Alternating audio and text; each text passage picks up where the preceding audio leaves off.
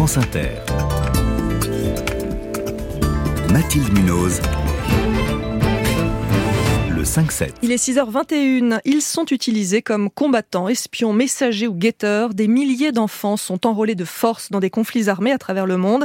Et en cette journée internationale des enfants soldats, une bande dessinée nous montre cette réalité. Une BD que vous avez écrite et dessinée. Jean-Denis Pendanx, bonjour. Bonjour. L'œil du marabout, c'est le récit euh, d'un voyage humanitaire que vous avez fait avec l'UNICEF dans le Sud-Soudan. L'UNICEF que vous représentez, Ramadou Touré, bonjour. Bonjour. Vous êtes responsable du programme de protection des enfants en République démocratique du Congo.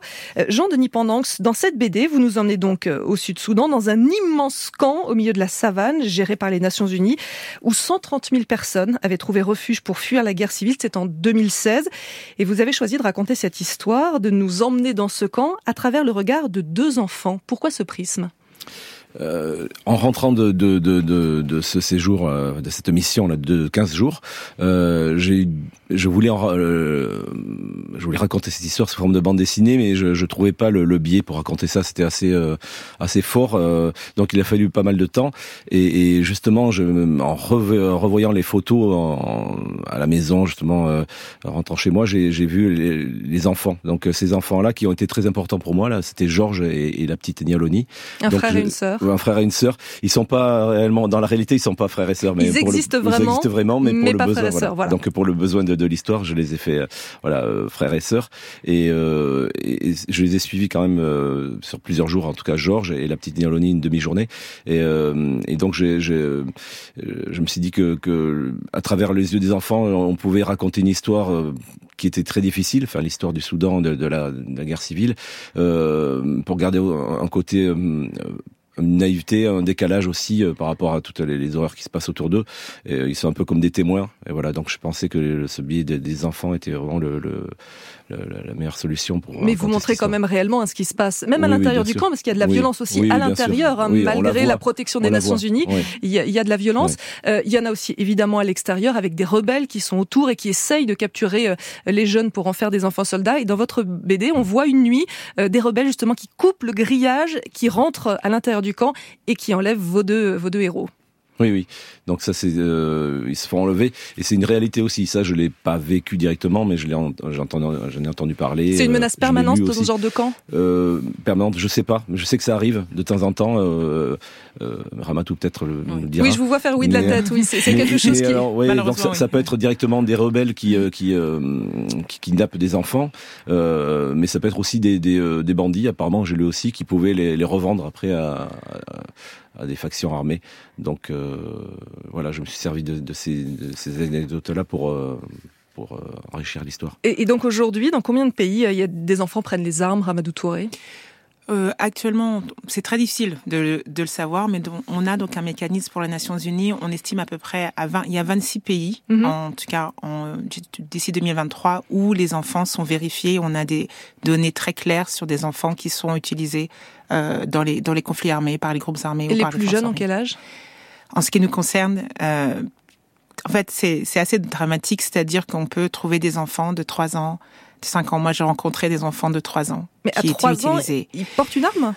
Non, parce que en fait, justement, il y a ce mythe que les enfants soldats sont toujours avec une arme, et ce qu'on voit, c'est que les enfants sont utilisés pour beaucoup de rôles. Ils peuvent être des porteurs, ils peuvent être euh, des cuisiniers, ils, ils, peuvent être aussi des porte-bonheur ou des porte-malheur. Donc en fait, il y a beaucoup, il y a toute une panoplie de rôles dans lesquels, euh, pour lesquels les enfants sont recrutés et dans lesquels en fait ils sont utilisés aussi. Et il y a aussi des filles. Ça, on n'en parle pas assez souvent. On pense qu'il y a des petits garçons, mais non. Exactement. Comme je dis, on a l'image de l'enfant soldat avec son arme et, et généralement donc une kalachnikov, etc. Alors qu'en fait, on sait qu'il y a énormément de filles qui sont donc utilisées, qui vivent une situation, je dirais, aussi dramatique, si ce n'est plus, parce qu'elles sont recrutées, elles peuvent être utilisées donc au combat, mais surtout elles sont utilisées comme femmes de commandants, elles sont elles sont exploitées. Euh, donc c'est-à-dire que la situation des filles est très grave et souvent elles ont été longtemps jusqu'à très peu invisibles, mmh. parce qu'elles ne faisaient pas partie des programmes justement où il fallait rendre une arme pour pouvoir être être pris en compte. Être, considéré comme comme enfant soldat. Exactement. Et la reconstruction, puisque vous le dites, elles sont souvent victimes de violences sexuelles, la reconstruction pour elles est encore plus difficile. Exactement. C'est une reconstruction qui est beaucoup plus difficile. Bon, comme euh, ai dit, vous avez dû le voir, tout ce côté euh, euh, psychosocial, tout ce côté en fait, tout le traumatisme en fait qu'ont ces enfants et pour ces filles, il y a beaucoup d'abus et c'est aussi une reconstruction qui est difficile puisque la communauté les accepte encore moins. Parce que généralement, lorsqu'elles sortent des groupes armés aussi, elles sortent avec des enfants. Mhm. puisque évidemment elles ont été euh, victimes de beaucoup d'abus sexuels, etc. Donc c'est une reconstruction qui est difficile et comme elles ne se font pas identifier, généralement elles sont seules. Mhm. Il y a la honte, la peur de la stigmatisation, elles ne parlent pas, elles ne racontent pas. Exactement, exactement. Elles sont invisibles. On dit que pour nous, ce qu'on voit, elles suivent souvent des, des schémas de sortie informels. Et vous, à l'UNICEF, comment vous faites pour aider ces enfants? Déjà, on les, on les, on les identifie, euh, on, on, on, aide à leur libération. Euh, pour la, dans la plupart des cas, on a beaucoup de programmes qui aident donc à leur libération. Dites-moi si j'ai le bon chiffre, hein, 180 000 enfants libérés depuis 2000, c'est ça hein? Exactement. Au moins. Oh, mais enfin, et encore, ça c'est dans. Ça, c'est les, au moins, les, au moins. les, enfants qui ont pu être censés. Exactement. Puisque ça, c'est la partie euh, visible, donc, donc de, de l'iceberg. Et, mais ils euh, peuvent se reconstruire, leur vie n'est pas fichue? Non, pas du tout. Justement, ça, ça aussi, et je pense que l'art thérapie le montre aussi, et le fait que les enfants puissent dessiner. Si un enfant est, est bien accompagné, qu'il reçoit de un, soutien psychosocial, qu'il reçoit de l'affection, euh, on a beaucoup plus de cas d'enfants qui sont bien accompagnés. Et cette art thérapie, justement, je reviens vers vous, euh, Jean-Denis Pendanx, parce que vous l'évoquez évidemment dans votre bande dessinée, c'est vraiment quelque chose de très important. Euh, vous faites, vous avez, vous êtes d'ailleurs allé au Sud-Soudan pour ça, pour travailler justement avec l'UNICEF, pour avec des institutrices, pour le pour les aider à dessiner, à travailler avec le dessin avec ses enfants.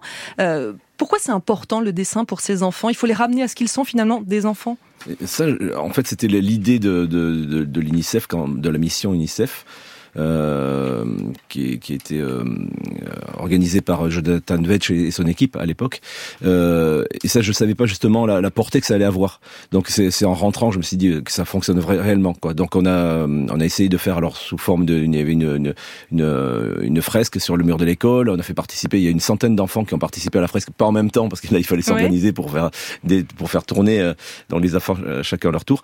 et ensuite il y a eu pas mal de, de, de travaux comme ça autour de la, du dessin. Et ce que j'ai vu, c'est que les, les, enfants, en général, les enfants, nos enfants, euh, euh, travaillent, euh, dessinent pendant une demi-heure, une heure maximum. Et là, c'était du, du, matin, enfin de 9h du matin à 18h, sans arrêt. Sans ils avaient arrêt. enfin un loisir. Et là, j'ai vu qu'il y avait une soif de dessiner, que ça servait à quelque chose. Ils souriaient. Enfin, ils ont, ils sont sortis vraiment de leur, leur quotidien et de la difficulté de leur, de leur, de leur vie. Donc ça, j'ai vu que ça, ça fonctionnait vraiment très très bien. L'œil du marabout, hein, c'est le nom de votre très jolie BD. En plus, les dessins sont, sont vraiment superbes. Alors, je sais pas si le mot est bien choisi pour cette triste réalité que vous décrivez. Euh, cette BD est sortie la semaine dernière aux éditions Daniel Maguen et pour chaque ouvrage acheté, 80 centimes seront reversés à l'UNICEF. Merci Jean-Denis Pendanx et merci à vous également Ramatou Touré.